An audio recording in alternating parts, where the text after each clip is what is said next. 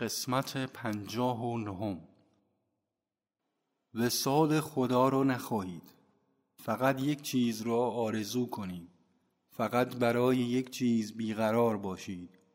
آرزوی یک چیز را داشته باشید که میلیون ها آرزوی دیگر را نابود می سازد آرزوی یکی شدن با مشوق را داشته باشید.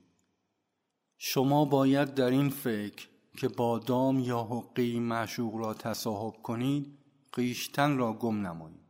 وقتی به قیمت زندگی و تمسخر دنیا در اعماق وجود خود آماده وسال خدا شدید آن هنگام شاید بتوان گفت که شما به جاده عشق الهی قدم نهاده اید. حتی آرزوی وسال معشوق نیز موجب قید و بند می شود بنابراین به فراغ یا به وسال بی باشید. فقط عشق بورزید. بیشتر عشق بورزید.